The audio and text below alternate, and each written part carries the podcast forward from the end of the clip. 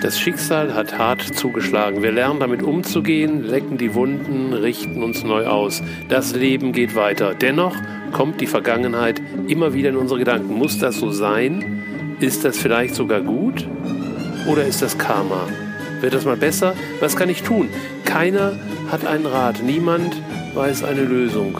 Das ist ein Fall für Schamanski. Herzlich willkommen im Podcast Ein Fall für Schamanski. Mein Name ist Andreas Henning. Vielleicht kennst du mich aus einem meiner Seminare, meinem Blog, Instagram oder dem Café von nebenan.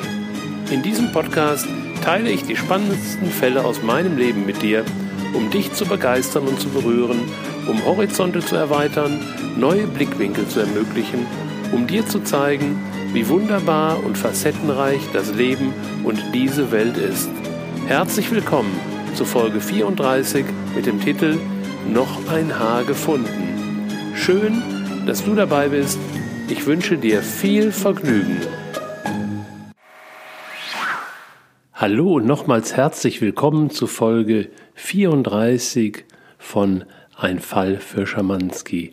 Dies ist eine ganz besondere Folge und das Thema liegt so seit einigen Tagen und Wochen in der Luft. Es hat etwas damit zu tun, dass wir jetzt auf das Jahresende zugehen. Ich spreche diesen Podcast ein. Heute ist Sonntag, also wir sind noch zwei Tage entfernt von Silvester. Und auch in Instagram und auf Facebook sehe ich, dass viele Menschen sich gerade sehr bewusst äh, vorbereiten auf diesen Jahreswechsel und wenn du auch dazu gehört, finde ich das einfach ganz, ganz große Klasse.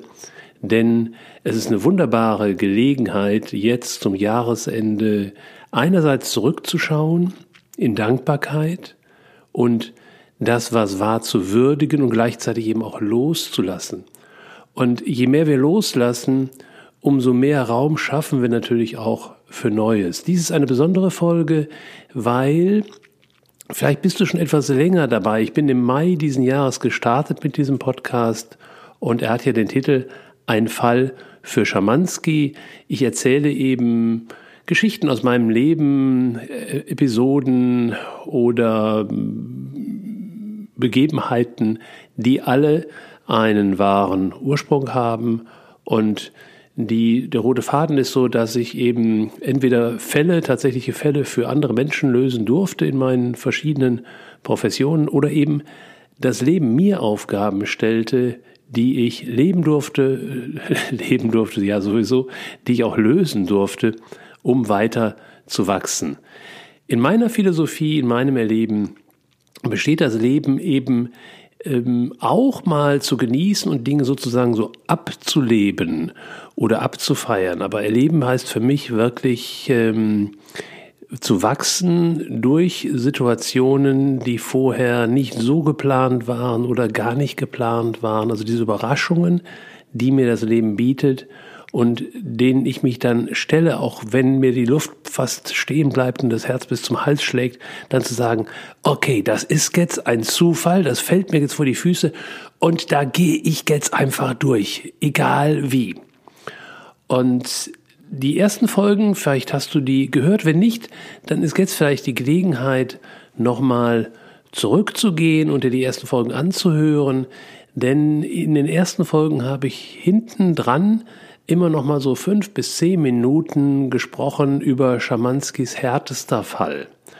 Und an dieser Stelle bitte ich auch, dich wirklich mal hinzuschauen, ob du bereit bist, diesen Podcast jetzt zu hören. Also einmal ist es eine gute Möglichkeit, dich ein wenig vorzubereiten auf das, wo es heute darum geht, indem du die ersten Folgen dir vielleicht nochmal anhörst und dann schau mal, äh, wo du stehst in deinem Leben und wenn es in deinem Leben vorgekommen ist, dass du einen lieben Angehörigen oder einen Freund verloren hast, der eben verstorben ist, dann ist vielleicht eine gute Gelegenheit jetzt in dieser Stimmung zum Jahresende hin da etwas loszulassen, wenn du noch nicht so weit bist, wenn du also noch in einer, einem Trauerprozess bist und auch das ist dein gutes Recht und ich kann dich auch nur einladen, das zu tun, auch in diesem Prozess noch ein wenig verweilen möchtest, dann ist vielleicht jetzt nicht der richtige Zeitpunkt, diesen Podcast zu hören, denn heute, das ist sozusagen ein Special, wo es den ganzen Podcast darüber geht,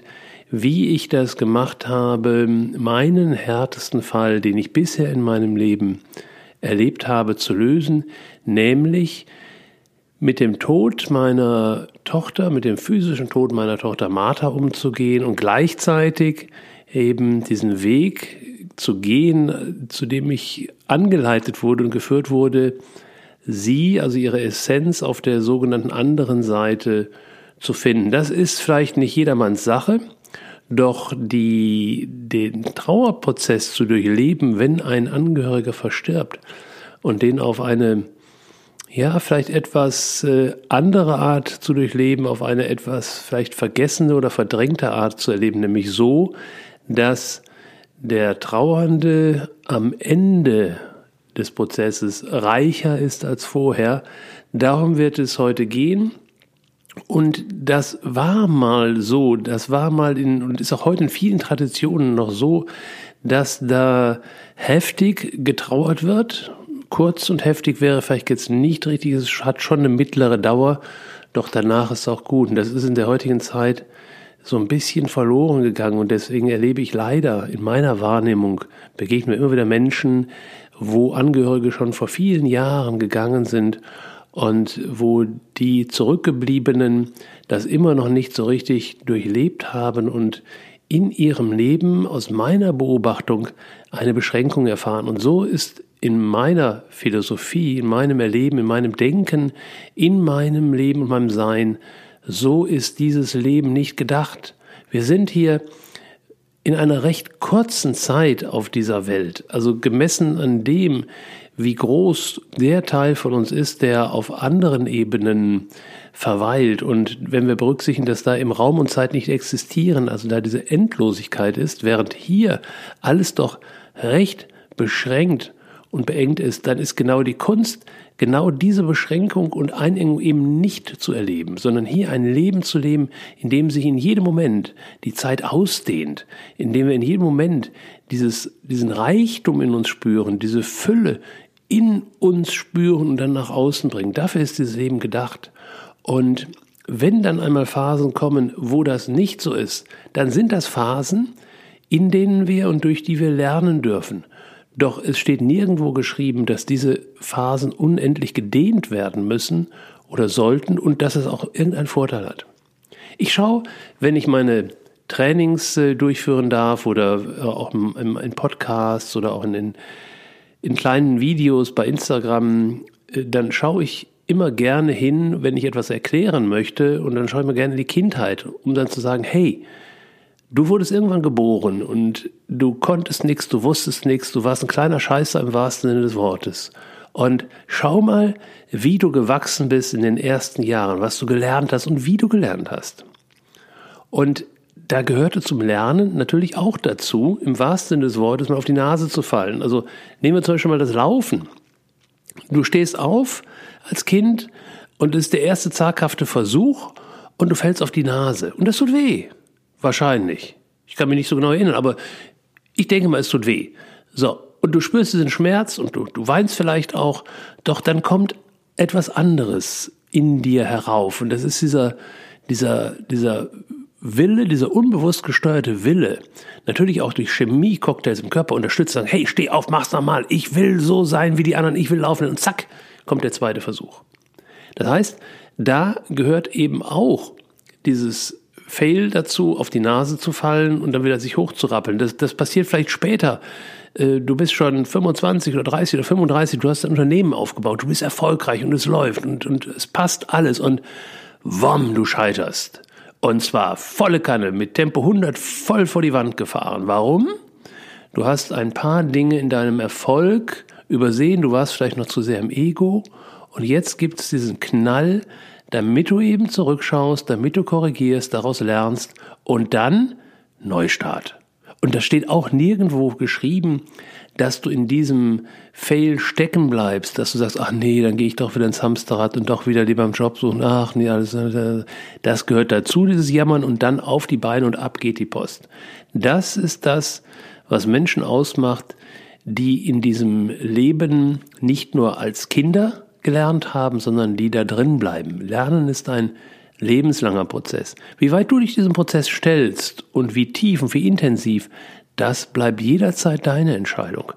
Doch du kannst natürlich auch jetzt zum Jahresende die Gelegenheit nutzen, mal wieder zurückzuschauen und mal wieder zu sagen, okay, wo bin ich in diesem Jahr nicht vor die Wand gefahren und wo ist dennoch erkennbar, dass ich da etwas im nächsten Jahr verändern darf. Also so können wir uns dann tatsächlich Kummer und Leid ersparen, indem wir freiwillig reinschauen und sagen, okay, was kann ich besser machen? Wenn das nicht gelingt, dann steht es nicht an zu verzweifeln und, und am Leben zu zweifeln und an Gott zu zweifeln, wenn dann Dinge geschehen, die uns wirklich völlig den Boden unter den Füßen weghauen. Das ist dann das, was wir uns auf den Weg gelegt haben, um noch einmal kräftig zu lernen. Das ist das, was mir widerfahren ist, als im März 2015 ich die Nachricht bekam, dass meine Tochter Martha tödlich verunglückt ist. Das hat mir natürlich völlig den Boden weggerissen. Das war wie, ich war nicht mehr in dieser Welt. Und dann begann ein, ein Prozess, ein langer Prozess. Ich habe den aufgeschrieben, da gibt es ein Buch darüber, vielleicht hast du das Buch schon gelesen, mit dem Titel Angekommen, wo ich einfach mal vier Jahre lang in der Rückschau niedergeschrieben habe, wie ich so durch diesen Prozess geführt wurde, mit der Trauer umzugehen. Ich glaube, die wichtigste Erkenntnis, die ich da gewonnen habe, war, dass ich natürlich mich orientiert habe an dem, was ich so gehört und gelesen hatte und gesagt habe, naja, also ich glaube, mit sechs Wochen Trauerarbeit ist es nicht getan. Ich habe dann gemeinsam mit meiner zweiten Tochter entschieden, dass sie mir auch die Möglichkeit gibt, indem sie mein Geschäft übernimmt, dass ich mich mal ein paar Monate in diese Selbstreflexion begebe, in dieses äh, Durchleben auch der Gefühlsqualitäten, die da hochkommen wollten. Also, dass ich mich dieser Trauerarbeit über einen längeren Zeitraum stelle. Ich hatte so mit sechs Monaten gerechnet. Nach sechs Monaten, ja, da war ich wieder ganz gut im Leben. Und es war aber letztendlich ein Prozess, der, na, ich würde mal sagen, vier Jahre gedauert hat. Und das letzte Jahr, also dieses Jahr 2019, war dann das erste Jahr, in dem ich mich sozusagen außerhalb dieser Trauerarbeit befand. Und dass ich das so genau festmachen kann, das hat etwas damit zu tun, dass ich im Dezember letzten Jahres, also im Dezember 2018, eine Reise unternommen habe. Und wenn du magst, dann nehme ich dich heute mal mit auf diese Reise, um ja, um vielleicht, wenn du zu denen gehörst, die jetzt doch dabei geblieben sind, weil sie einen schmerzlichen Verlust eines Menschen erlebt haben, erlitten haben, sagen wir oft an der Stelle. Oder vielleicht ist es eben so, dass das nicht auf deinen Weg gelegt wurde. Dann ist, glaube ich, diese Folge auch gut mal zu hören und zu nutzen ist vielleicht der falsche Begriff, jetzt ähm, wirken zu lassen, wenn es um die Frage geht, Silvester, Zeit nach hinten zu schauen, loszulassen und danach nach vorne schauen und so ein richtig knalliges 2020 planen, wo ich mal in die Vollen gehe, wo mal, wo ich mal mir Ziele setze, wo ich mal maximal supported werde, wo ich mal in meine Ressourcen gehe, wo ich mal richtig Neues wage, wo vielleicht große Umbrüche kommen. Also ich persönlich plane, ich brauche die gar nicht planen. Ich weiß, dass in 2020 20 mein Leben nochmal wieder auf den Kopf gestellt wird. Doch ich habe mich so oft neu erfunden oder erfinden müssen oder dürfen, dass ich inzwischen keine Routine darin habe. Mir geht der Arsch auf, Gott, auf gut Deutsch auf Grundeis. Ähm, doch das Grundeis ist nicht mehr so tief. also ich weiß, da wird einiges kommen. Ich werde einiges, habe ich aktiv bereits, habe ich die Weichen gestellt. Durch anderes lasse ich mich überraschen, aber da wird noch mal was kommen und das darf für jeden und jederzeit so sein. Also raus aus diesen Beschränkungen, raus aus diesen Routinen. Und das gelingt am besten, wenn ich vorher zurückschaue und wenn ich lerne, loszulassen. Und loslassen ist oft ist ein, ein Wort, was oft auftaucht. Das kannst du in vielen, wenn du in, in den Medien unterwegs bist, in sozialen Medien unterwegs bist, da, da kommen oft so Posts und so Kacheln und so Filmchen zum Thema Loslassen. ich selbst habe auch früher in meinen Seminaren gesagt, na ja, loslassen, weißt du, du, du musst etwas in die Hand nehmen. Dann habe ich das so physisch auch vorgemacht. Und wenn, das, wenn die Hand dann umdrehst und lässt das so rausfallen, das ist loslassen, dann kannst du die Hand umdrehen, kannst wieder aufnehmen. Ja, das ist ein wichtiger Schritt. Es ist allerdings doch noch ein bisschen zu einfach dargestellt. Es gibt Facetten oder Teile in diesem Loslassprozess, die wir manchmal noch gar nicht sehen und deswegen natürlich auch nicht berücksichtigen können. Und dafür ist, glaube ich, das ein gutes Beispiel, was ich jetzt hier eben an diesem, in diesem Extremfall erleben durfte. Also kommen wir zu unserer Reise, ich sage schon unsere Reise, also ich nehme dich mit, zu der Reise, die ich letztes Jahr im Dezember unternommen habe. Ich bin nämlich nach Hawaii geflogen. Hawaii ist ähm, eine, ein ganz besonderer Platz für mich und wenn ich von Hawaii spreche, dann spreche ich von in Anführungsstrichen meiner Insel und das ist Big Island, die ja auch den den Inselnamen Hawaii hat, neben dem, dass die ganze Gruppe auch so genannt wird. Und für die Spirituellen unter uns, äh, die Hawaiianer, die ursprünglichen Hawaiianer glauben eben, dass das auch der Platz ist, wo das legendäre Lemurien ähm, seinen Raum hatte. Also von dieser Denke, von, von dieser spirituellen Denke ist da sehr viel auf Hawaii zu finden. Ähm, es gibt ja dort auch die Kahunas, die ich schon mal jetzt auch einführe, weil die werden gleich eine Rolle spielen. Also die Priesterinnen und Priester der alten Tradition, die auch heute noch auf der Insel zu finden sind und mit denen du heute noch in Austausch gehen kannst über diese alten Traditionen und Denkweisen. Also ich hatte bereits frühzeitig im letzten Jahr den Impuls, äh, nach Hawaii nochmal zu gehen, habe dann auch ähm, die Flüge gebucht, mehr habe ich nicht organisiert und habe mich dann ähm, im Dezember dort reinfallen lassen. Und ich habe dir heute mitgebracht ein, ein kleines, es gibt also ein kleines Video, was ich auf der Insel während dieser Reise aufgenommen habe und ich mag heute die, die, Audiospur davon mit dir teilen. Das ist eine Aufnahme. Ich habe die, ich kann mich noch gut erinnern, dass ich ja so ein Stativ aufgebaut habe und die Kamera drauf und habe gesagt, hm, warum nehme ich das auf? Das werde ich niemals jemandem zeigen. Und hab, und ich bin auch nicht so der Typ, der sich so rückwärts, inzwischen nicht mehr, der sich rückwärts Bilder und Filme anschaut. Und äh, ich habe gedacht, na, mach mal die Aufnahme, wer weiß, wofür es gut ist. Und ich glaube, heute ist der der richtige Zeitpunkt, die Gelegenheit, diese Audiospur gleich hier hereinzuschneiden.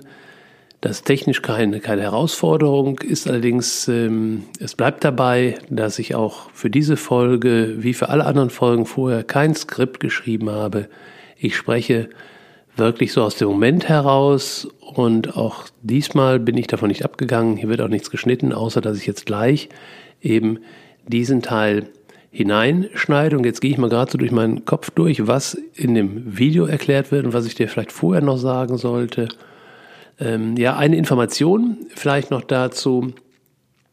Falls du die ersten Folgen jetzt nicht so recherchiert hast, eben noch mal ganz kurz ein paar faktische Informationen zum Übergang von, von Martha.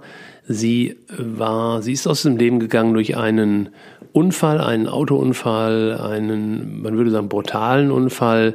Das heißt, sie hat mit ihrem, mit der Liebe ihres Lebens in einem Campervan gesessen und sind mit rund 100 Stundenkilometer in Australien auf einer dieser typischen australischen Straßen unterwegs gewesen und sind ungebremst in einen äh, australischen Truck gefahren, der ebenfalls rund 100 Stundenkilometer drauf hatte und äh, das, das mag man jetzt als brutal sehen. Es ist allerdings auch eine Möglichkeit, ähm, physisch sich aus dieser Welt zu verabschieden, ohne großen Schmerz und ohne großes Leiden. Da ich ja anschließend die Aufgabenstellung hatte, zu der Essenz von Martha Kontakt aufzunehmen und diesen Kontakt bis heute pflege, kenne ich natürlich auch so ein bisschen die Sichtweise, die Erklärung aus ihrer, aus ihrer Sicht. Teilweise habe ich das veröffentlicht im Buch oder es gab auch mal einen Blog. Das heißt, den Blog gibt es immer noch, Hi Daddy, den ich im Moment nicht mit, mit Content befülle. Und ein Teil von dieser Sichtweise habe ich offengestellt, ein Teil bleibt so unsere private Kommunikation. Also es gab diesen Unfall, ich bin dann darüber informiert worden, das hat eine Zeit gedauert und habe mich dann danach entschieden, mit meiner zweiten Tochter nach Australien zu fliegen, weil wir die Information hatten, dass der Freundeskreis von den beiden eine Celebration of Life ähm, durchgeführt hat. Und dann habe ich gesagt, na, wenn da so viele Menschen zusammenkommen, um die beiden, also Martha und ihren Lebensgefährten, zu ehren, dann müssen wir dahin. Das, das verzeihen wir uns nie, wenn wir das nicht tun. Und so waren wir da und haben eine ganz wunderbare Möglichkeit kennengelernt, wie es etwas anders und etwas leichter und auch freudvoller geht, Menschen zu verabschieden. Das war so der Beginn ähm, der, der langen Abschiedsreise und es war eine wunderbare Reise in ein wunderbares Land mit tollen Menschen und eben auch anderen Traditionen. Und wir haben dann danach entschieden, dass eben eine Einäscherung der sterblichen Überreste in Australien noch vorgenommen wird. Und wir haben dann also die, die Asche nach Deutschland geholt, um sie dann hier beizusetzen, damit eben die vielen, gerade jungen Freunde von Martha hier in Deutschland in eine Möglichkeit hatten, eben auch ihr die Ehre zu erweisen und, und sie eben an einer Stelle, sprich Friedhof, ähm, auch ja, zu besuchen, falls besuchen jetzt das richtige Wort ist. Ähm, und dann ging ja, ging ja diese ganze Thematik in die Abwicklung und dann hat mich irgendwann jemand kontaktiert und gefragt, ob ich es mag, wenn sie noch eine Haarlocke beilegen, den, den Dokumenten, den Urkunden. Und das kannte ich jetzt so aus unserem, ähm, unseren Traditionen hier nicht. Ich habe das mal gelesen, dass in Amerika wohl, in den USA wohl auch manchmal so gemacht wird und habe dann so, naja, machen wir mal.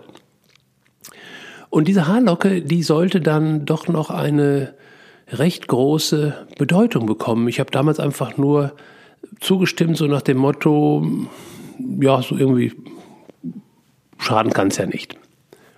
Und so kam dann diese Locke zu mir und ich habe sie aber in so einem verschlossenen Beutelchen auch gelassen. Und da lag sie ganz, ganz lange, ich glaube so zwei Jahre hat es gedauert, bis dann, ich weiß dann, dass ich mit ähm, einer ganz, ganz, ganz lieben Freundin, die mich auch in der Zeit sehr eng begleitet hat, im Buch hat sie den Titel Sabrina, äh, den, den Namen, Titel, den Namen Sabrina.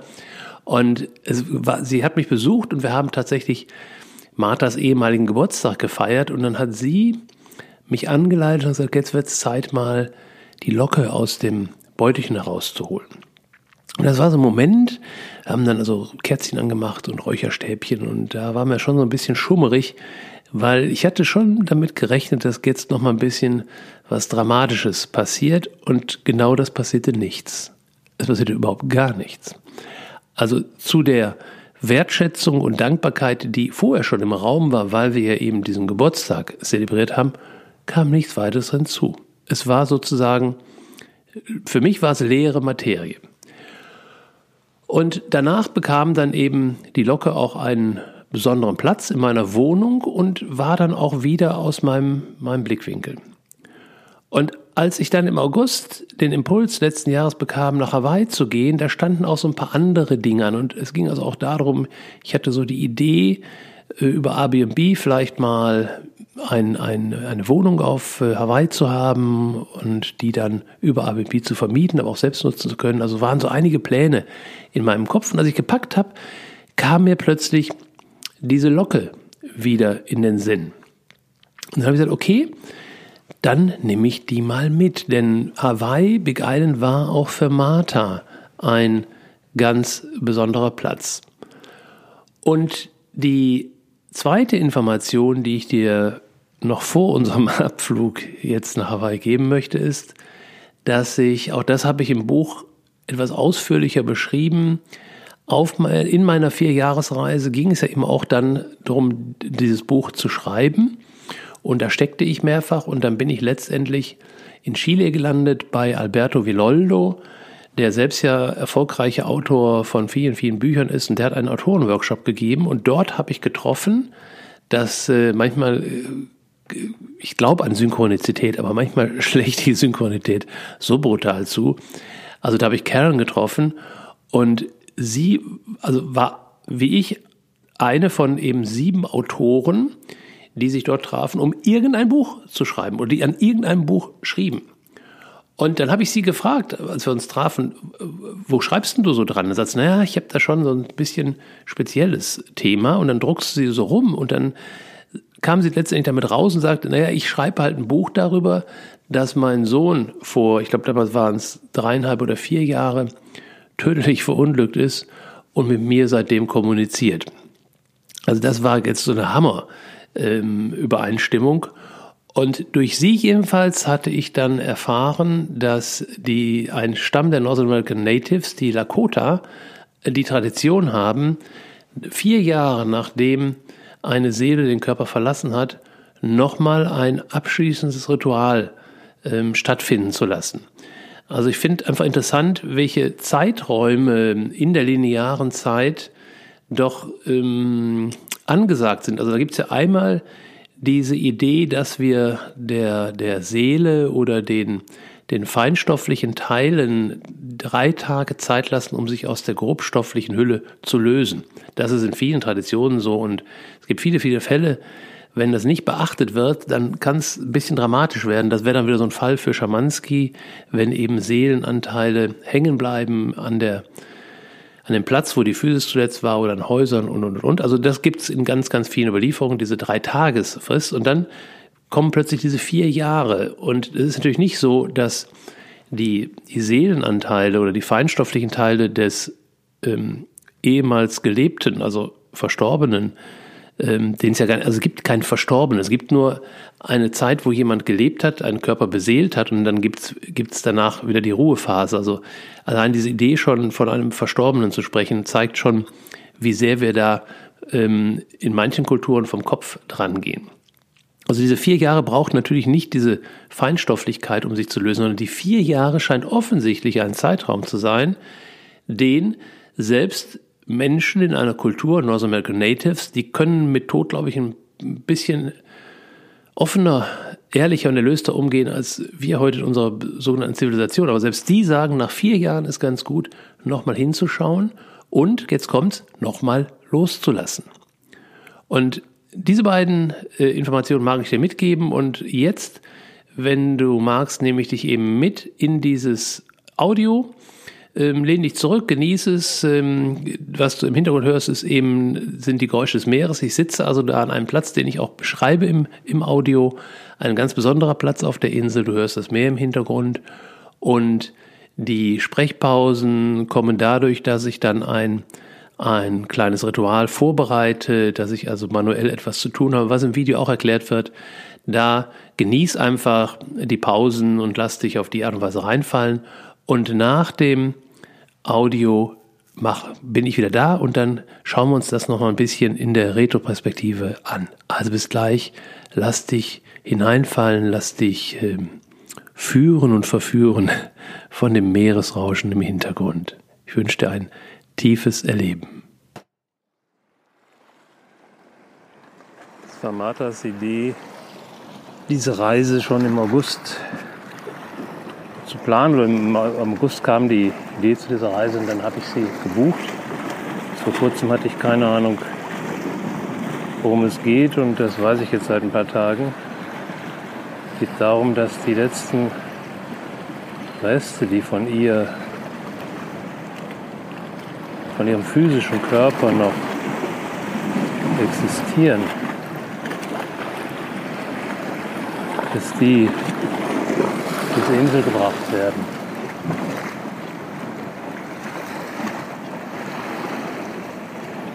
Und einen Teil werde ich jetzt hier dem Meer übergeben und den zweiten Teil dem Vulkan.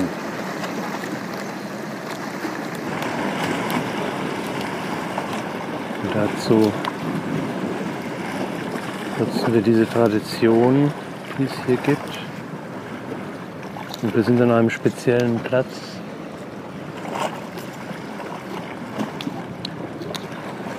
Und da, wo ich jetzt hinschaue, wurde Kamehameha, der zweite geboren, der unmittelbar nach der Geburt nicht mehr atmete und dann durch Kahunas ins Leben gebracht wurde. Und hinter mir ist ein ganz alter heiliger Platz, wo viele Familien gelebt haben.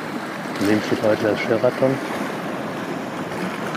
Der Platz selbst ist aber nicht bebaut. Der Hof sind jetzt genau dazwischen. Ich habe diesen Platz, diese Insel vor zehn Jahren entdeckt und gemerkt, hier bin ich meinem Gefühl von zu Hause sein am nächsten. Das ist bis heute so. 2013 habe ich dann Martha mitgenommen, den Teil von Martha, der damals inkarniert war. Und es war für sie genauso. Sie hat hier Stand-Up-Paddling geübt. Und hat nach dieser Reise die Entscheidung getroffen, nach Australien zu gehen. Und sie hat mir den Hinweis gegeben, noch mehr hinzugehen und die letzten Reste ihres physischen Körpers loszulassen. Bei ihr ist etwas speziell und besonders. Sie hängt nicht mehr an dieser Physis, auch nicht an den Haaren. Bei vielen anderen könnte ja so sein. Und es war wahrscheinlich auch so, dass von ihr noch Reste daran hingen. Das hat sich dann diese Nacht, glaube ich, gelöst.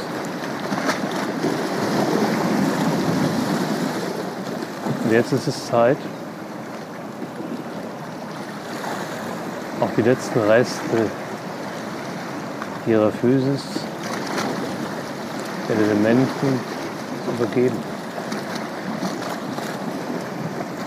Den Körper haben wir als Asche bereits vor fast vier Jahren übergeben. So ist eine Tradition der Dakota nach vier Jahren nochmal ein abschließendes Ritual zu machen.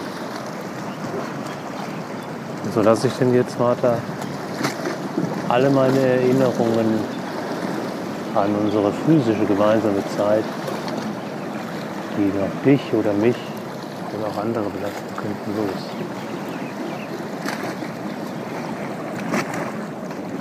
Alles, was da noch im Bewussten oder Unbewussten ist, gebe ich jetzt in diese letzten Reste von dir.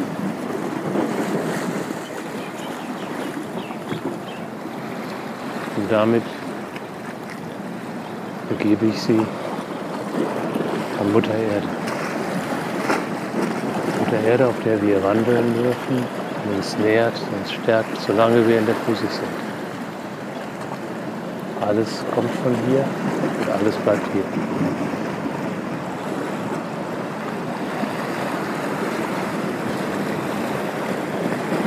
Es war eine wunderbare Zeit, die wir verbracht haben in 20 Jahren. Ich möchte keine Sekunde meiner Erinnerung vermissen. Aber ich möchte auch, dass es Erinnerung bleibt und damit in der Vergangenheit. Und dass die Zukunft frei ist von all dem und offen ist für die Begegnungen, die wir jetzt auf andere Art und Weise haben. Und dass diese Begegnungen jeden Tag aufs Neue völlig aus der Freiheit der Liebe heraus geschehen nicht als Fortknüpfung der Zeit, die wir im physischen gemeinsam gewandelt sind.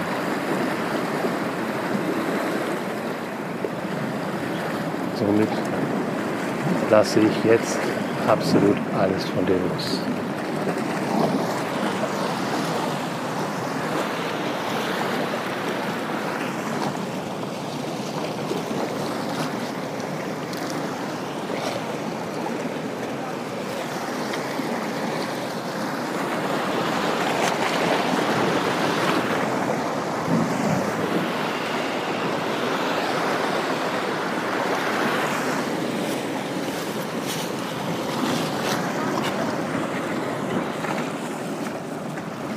Mahalo für die großartige Zeit.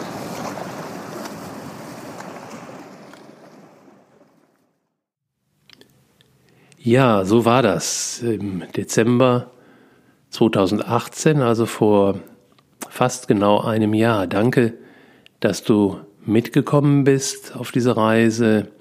Danke für deinen Mut, danke für deine Offenheit und äh, danke für dein Vertrauen.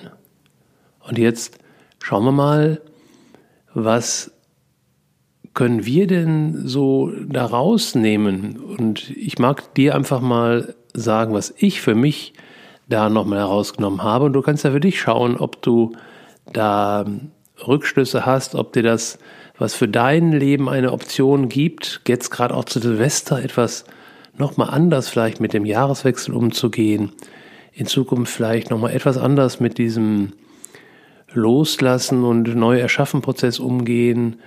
Ähm, Shakespeare hat äh, diesen schönen Satz geprägt, to be or not to be, ähm, sein oder sterben. Also es geht, der, der physische Tod eines Menschen, der zeigt uns ähm, auf brutale und schmerzliche Art und Weise, worum es im Leben immer gehen darf, nämlich loslassen und wieder neu kreieren. Und das ohne tiefen Schmerz, sondern mit dem Fokus auf die Freude des Neuentstehenden. Und ich glaube, das ist das, was wir in der heutigen Zeit hm, vielleicht so ein bisschen verlernt haben oder zu dem wir nicht angeleitet werden. Und das ist die Einladung, die ich heute für dich mitbringe, da vielleicht ein bisschen was mitzunehmen. Wenn wir uns nochmal anschauen, was ich da gemacht habe, also nach diesen vier Jahren, und ich, ich habe es ja auch in den Worten so ausgedrückt, dass ich gesagt habe, ich lasse nochmal zum wiederholten Male alles los, was war, aber ich habe nicht gesagt, ich möchte die Erinnerung nicht mehr haben, sondern die Erinnerung darf bleiben. Und was ist eine Erinnerung? Eine Erinnerung ist erstmal ähm, ein leerer Raum. Und ich mache es mal andersrum, wir haben einen bewussten Verstand und dieser bewusste Verstand ist ein leerer Raum. Und in diesen Raum kommen jetzt ständig Impulse rein und die bringen in dem Raum Gedanken in Bewegung. Und diese Gedanken, die lösen dann in unserem Körper Gefühle aus. Durch chemische Botenstoffe und durch Verbindungen, durch Connections, die diese Gedanken in unserem Körper haben. Wenn also in diesen leeren Raum jetzt ein Bild der Vergangenheit hineinkommt, dann kann das ein Bild sein, was eine angenehme Emotion auslöst. Das ist das, was wir lieben. Ach, weißt du noch, als wir damals auf Hawaii waren, wie das so war. Es kann aber auch sein, dass da ein Bild in, die, in den leeren Raum hineinkommt, was eine negative Emotion auslöst. Ein Schmerz, ein Verlustschmerz, ein Verzichtschmerz, ein Neid, ein, ah, es war nicht gut und wie auch immer, dann sind das Gefühle, die wir nicht erleben wollen. Die Überschrift über dieser ganzen Prozedur ist die, dass wir uns über Gedanken, die nach hinten gerichtet sind oder von hinten uns überfallen, immer wieder alte, erlebte Emotionen heraufholen. Und wir können nur eins, wir können nur entweder mit einem Gedanken in der Vergangenheit sein oder in der Zukunft oder gedankenlos im Moment leben. Und wenn wir gedankenlos im Moment leben und durch dieses Leben gehen, in ein neues Ereignis hinein, dann können wir das auf uns wirken lassen und dann spüren wir diese Wirkung des neuen Ereignisses. Wenn uns da ein Gedanke reinrutscht, der in die Vergangenheit geht, wird er uns die alte Emotion wieder heraufholen. Und deswegen ist die Herausforderung beim Loslassen im Grunde nicht die eigentliche Erinnerung an das, was mal war, loszulassen, sondern die daran angeknüpfte Emotion loszulassen. Und das ist eine ganz hohe Kunst. Das ist auch nichts, was wir in meinem Erleben, in meiner Beobachtung von heute auf morgen erlernen können. Das ist ein Lernprozess. Wie alle guten und wichtigen Dinge, die wir im Leben lernen durften, ein Prozess sind. Und der Auslöser dafür, der kann vielleicht jetzt auch dieser Podcast sein oder ein eigenes Erleben oder ein Buch oder ein, ein, ein kurzer Satz eines anderen Menschen an der Stelle einfach nochmal zu sagen, okay, in Zukunft gehe ich noch eine Ebene tiefer. Und es ist sozusagen das Loslassen Next Level. Martha hat mir, und damit meine ich die Essenz von Martha, mit der ich regelmäßig kommuniziere, die hat mir in einer solchen Kommunikation mal gesagt, und das sagt, sagte also die Essenz von Martha. Das war jetzt keine, keine Erinnerung, ein Gespräch, was ich mit Martha geführt habe, als sie noch physisch inkarniert von meiner Tochter war, sondern diese Essenz sagte, manchmal vermisse ich die Momente, die wir hätten haben können.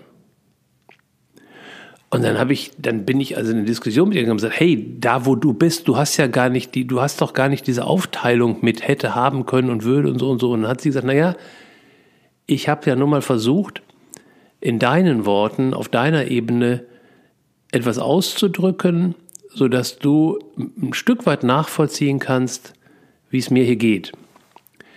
Und herausbekommen habe ich das nicht, aber mein, mein, mein letzter Stand des mich da reinfühlens und des Verstehen wollens war, dass ich es so verstanden habe, dass ich gesagt habe, naja, alles dehnt sich aus. Und das ist auch eine Information, die ich von Marte habe, dass auch da drüben auf dieser anderen Seite ein ständiges Ausdehnen stattfindet. Das Universum dehnt sich ja auch ständig aus. Und unsere Aufgabe hier in der Inkarnation ist, in dieser physischen Welt, uns ja auch auszudehnen. Das Ausdehnen ist in erster Linie ein inneres Wachstum, also Lernen und, und innerlich größer werden. Manche verstehen das falsch und meinen, damit ist gemeint, sich im Äußeren Reichtümer anzuhäufen. Und das sind ja auch dann die Menschen, wenn du die mal triffst oder wenn du Autobiografien liest, die eben dann die bittere Erfahrung machen, das funktioniert nicht. Sondern ausdehnen heißt innerlich ausdehnen hier. Und da drüben, auf dieser nicht materiellen Ebene, findet auch eine Ausdehnung statt. Aber diese Ausdehnung ist so ein Stück weit in Anführungsstrichen davon abhängig von dem, was wir hier unten auf dieser physischen Erde schaffen und erschaffen. Daran sind die beteiligt. Die können das ja nicht selbst mehr tun. Die dürfen auch nicht sich bei uns einmischen und uns in der Form dann lenken und steuern. Das wäre dann schwarzmagisch.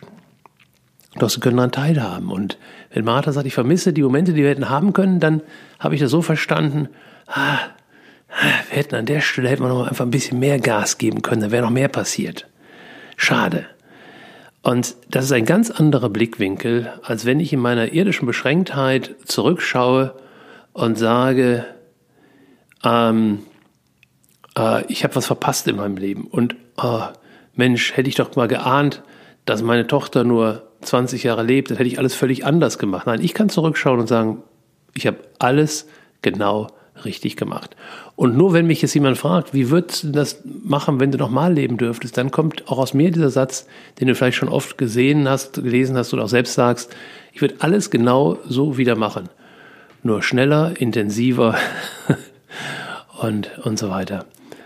Ähm, also ich würde noch mehr Möglichkeiten äh, nutzen, um zu wachsen. So, wenn ich diesen Blickwinkel annehme, wenn ich also zurückgehe und jetzt nehmen wir mal ein, ein nicht so, so emotional belastetes Erlebnis.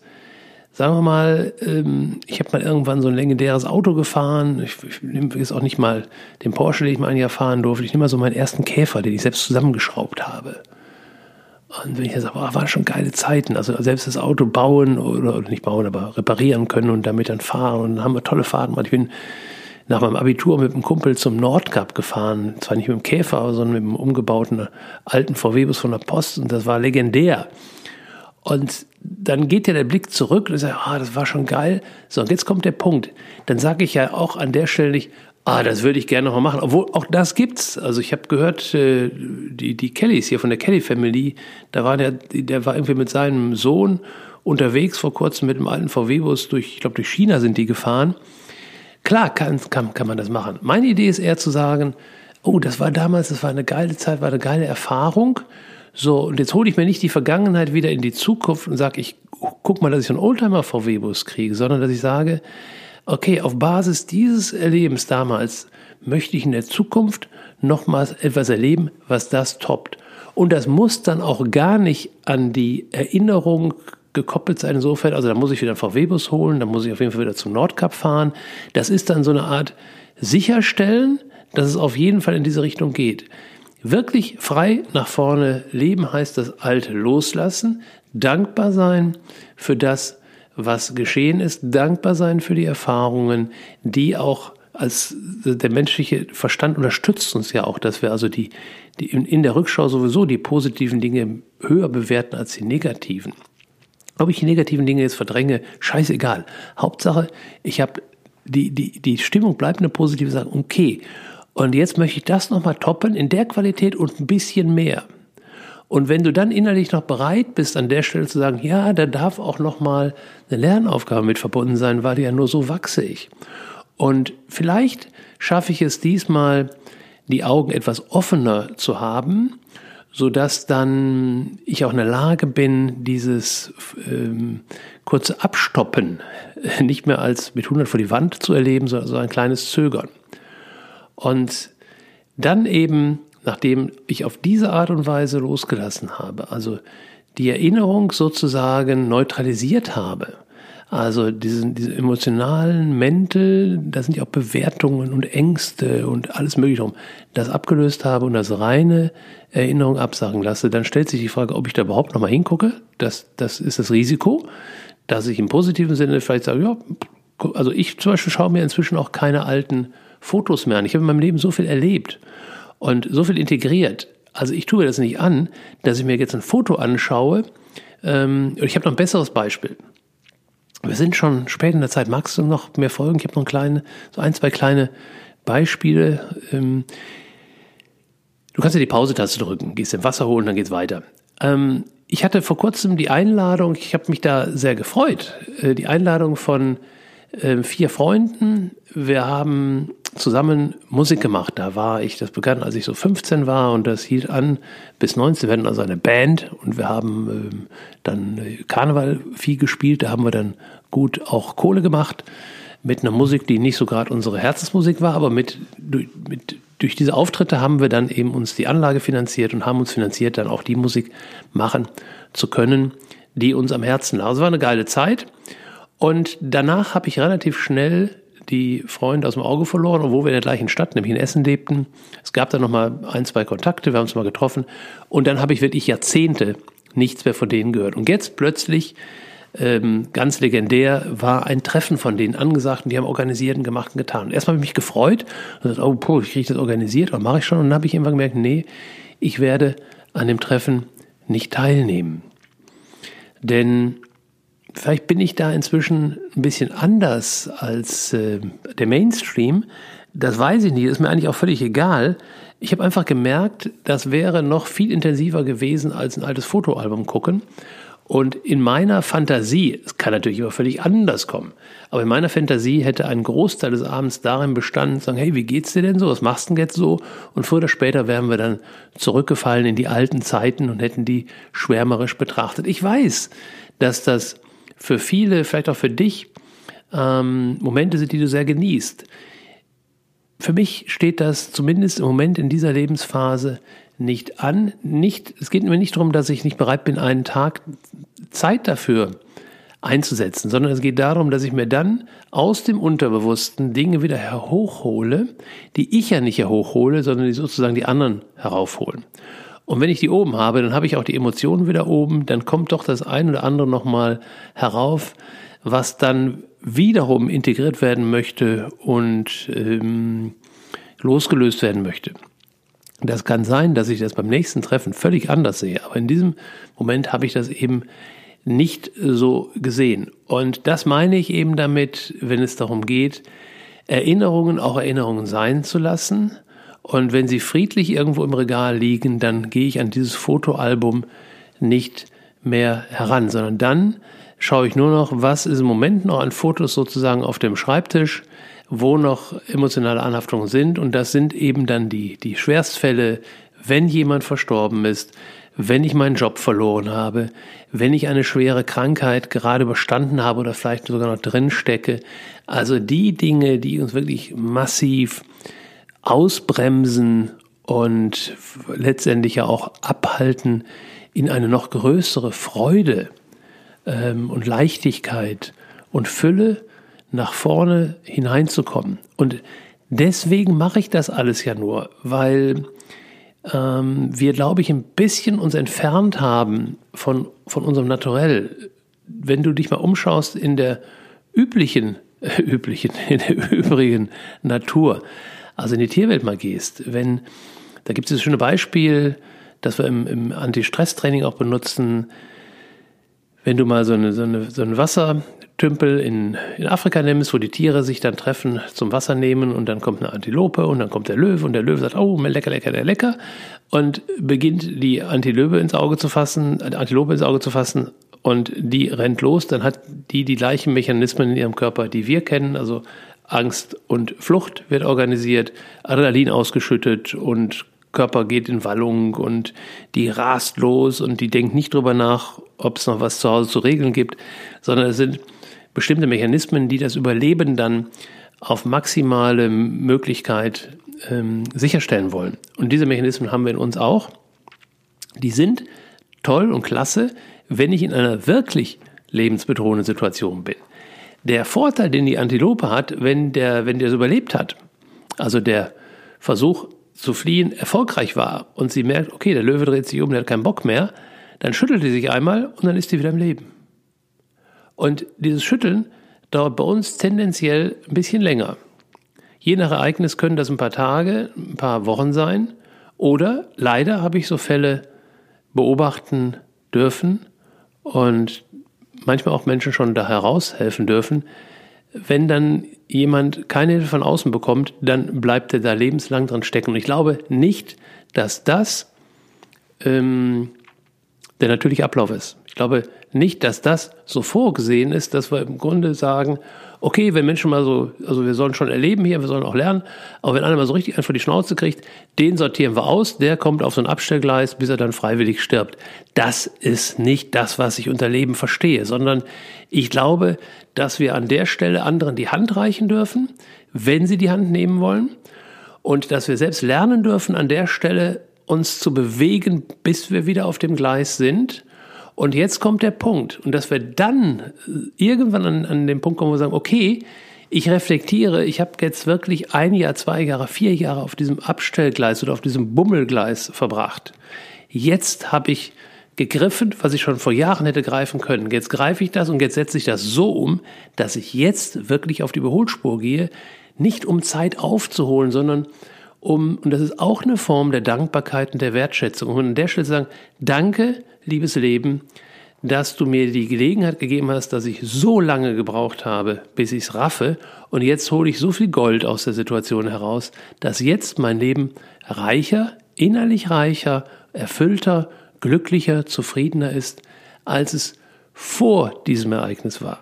Also es geht nicht darum, dass so dieses Rea-Syndrom, also dass Menschen physisch irgendetwas, eine Krankheit haben, einen Unfall erlitten haben und dann werden die operiert und anschließend gehen die in die Reha und dann ist tatsächlich, also es ist für mich helle Wahn, dann ist die Idee, dass wir die weitestgehend wieder dahin bringen, wo die vor dem Unfall waren. Was übrigens in den meisten Fällen gar nicht gelingt. Weil wenn ich doch vorhabe, also da ist jemand, der hat jetzt ein, Handicap, ein physisches Handicap oder ein mentales, also Burnout wäre so auch so ein Beispiel dafür. Also der ist jetzt ein gutes Stück neben der Spur. Und jetzt gucke ich von außen drauf und naja, ob der mal wieder wird? Also, okay, wir gucken mal, dass wir ihn so einigermaßen wieder arbeiten, also wenn die Arbeitsfähigkeit wiederhergestellt ist, dann ist Ziel Nummer eins erreicht. Und Ziel Nummer zwei ist dann wahrscheinlich den, den Umschulen in einen Job. Und jetzt kommt der Punkt. Nicht in einen Job, wo er dann das, was er erlebt hat, durchlebt hat, als Qualifikation nutzen kann, sondern, na, gucken wir mal, vielleicht hat er ja noch irgendwie ein anderes Hobby und anderes Talent, was wir fördern können. Da ist schon auch so dieses Helfen wollen dahinter, dass dann ein Stück des, des wahren Lichts mal rauskommt. Aber der Hauptfokus ist halt, den irgendwie wieder aus der Sozialkasse herauszubekommen, in eine Berufstätigkeit hineinzuführen.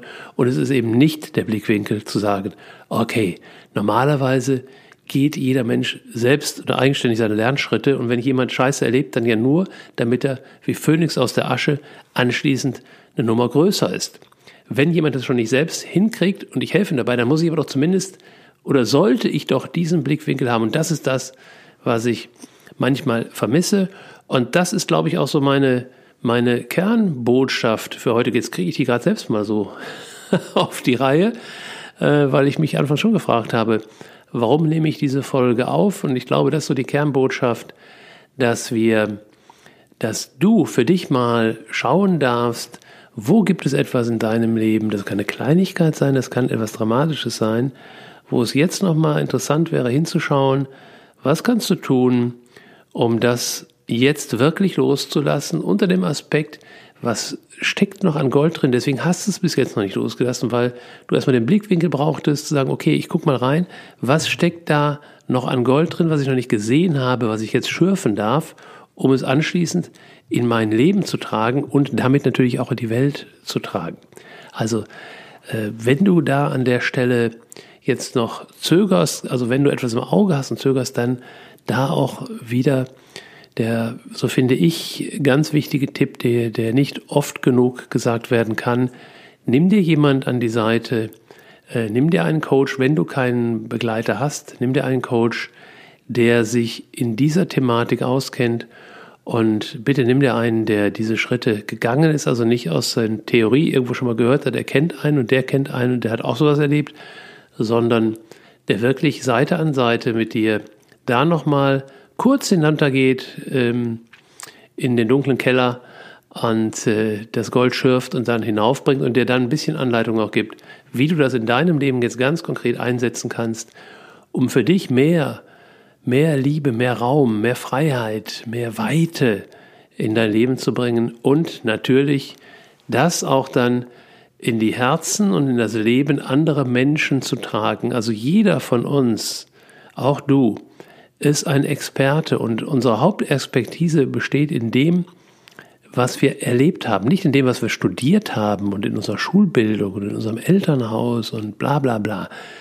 Unsere Expertise ist das, was wir, die Lernaufgaben, die wir durchschritten sind, weil damit können wir dann anderen die Hand reichen und können auch in diesem, auch in diesem Thema, was ich heute mal als Beispiel ja nur genommen habe, Trauerarbeit, die in unserer Kultur, in unserer Zeit ähm, ja völlig unterbelichtet ist. Also wenn ich sehe, wie weit wir uns entwickelt haben auf technischer Ebene, auf mentaler Ebene, wir reisen ins Quantenfeld, wir machen tiefste Meditation und in diesem Punkt, da fehlt es noch an allen Ecken und Kanten. Und so ist es in vielen Bereichen. Also wenn du irgendwas durch, durchgegangen bist und du bist Experte dafür, dann wartet die Welt darauf und erwarten in dieser Welt Hunderte, Tausende, Zehntausende von Menschen, die von dir ein kleines Stück, ein großes Stück, ein langes Stück begleitet werden möchten. Und wenn du jetzt sagst, naja, ich habe ja schon so viel Expertise und ah ja, da habe ich noch so einen Fall, da bin ich nicht so richtig gut mit umgegangen, dann steht jetzt an, deine Expertise zu erweitern. Vielleicht, deine Entscheidung. Lass dich auch da vom Gefühl tragen und lass dich nicht abschrecken von den unguten Gefühlen, die jetzt aufkommen. Die müssen ja jetzt aufkommen. Also ich meine, das, was ich erlebt habe in meinem Leben, will, glaube ich, nur wirklich niemand freiwillig erleben. Und gerade deswegen steht eben nicht an der Stelle an zu sagen, oh mein Gott, da hoffentlich passiert mir nicht sowas, was mit Andreas passiert. Nein, andersrum. Hoffentlich habe ich offenere Augen als Andreas und darf Lernschritte früher gehen, so dass es eben nicht zu einer solchen Extremdramatik kommt, sondern lernen, die kleinen Hinweisschilder schon zu lesen, lesen und befolgen. Das wäre so meine Idee, der ich zumindest mich nach vorne widme, wenn es in meinem Leben weitergeht. Also, wir haben jetzt, glaube ich, den längsten Podcast ever. Danke, dass du so lange dabei geblieben bist. Danke, dass du mir zugehört hast. Danke, dass ich diese Geschichte mit dir teilen darf, dass ich meine Gedanken so frei äußern darf. Und ich hoffe und wünsche mir, dass du daraus etwas mitnimmst. Und äh, ich freue mich riesig, wenn du mir darüber Feedback gibst, entweder auf diesem Medium, wo du den Podcast gerade hörst, oder über Instagram. Ich habe meinen Namen dort geändert. Der heißt jetzt Andreas Henning, ein Wort, official. Da gerne zu einer, in ein, einfach in einer Kachel einen Kommentar abgeben oder gerne auch eine E-Mail senden Büro mit ue at andreashenning.de oder auf Facebook oder ruf mich an oder schmeiß mir einen Brief in den Briefkasten, wie auch immer. Nimm bitte Kontakt zu mir auf. Ich freue mich über Feedback, ich freue mich über Anregungen. Ich freue mich, wenn du eine Frage hast. Ähm, es muss nicht immer direkt ein ganzes Coaching sein. Manchmal hilft ja auch die Antwort auf eine einfache, simple Frage, die aber trotzdem irgendwie nicht so richtig rausplöppen will, dann stell die Frage. Ich äh, freue mich über jede Reaktion. Und ansonsten, falls du jetzt den Podcast noch vor Silvester hörst, dann wünsche ich dir einen tollen Silvestertag und einen tollen Abschluss deiner Vorbereitungen. Vielleicht fängst du ja jetzt auch erst an. Es ist nicht zu spät. Zu spät ist es fünf Minuten nach zwölf. Aber bis dahin kannst du noch alles unternehmen, was für dich stimmig ist, um loszulassen 2019 äh, und das, was davor war und dann dich auszurichten auf 2020. Und das muss nicht unbedingt am 1. Januar um 0 Uhr 15 sein. Da dürfen wir uns durchaus auch die nächsten Tage noch Zeit lassen. Traditionell habe ich mich viele Jahre immer so in der zweiten Januarwoche zurückgezogen für drei, vier Tage. Traditionell heißt, ich bin viele Jahre, als ich noch in Essen wohnte, da nach Holland gefahren, an die Küste, auf dem Campingplatz. Ich war manchmal der einzige Gast und habe so eine Innenschau gehalten und habe dann meine Zielplanung gemacht äh, für das nächste Jahr oder für die nächsten Jahre, mich fokussiert und ausgerichtet. Also das darf noch im nächsten Jahr geschehen. Ansonsten wünsche ich dir einen knalligen Übergang in 2020 und ich hoffe, wir hören uns dann wieder beim nächsten Podcast oder bei anderer Gelegenheit. Bis dahin alles, alles Gute, alles Liebe und nochmal danke, danke, dass du bei dieser Folge dabei warst.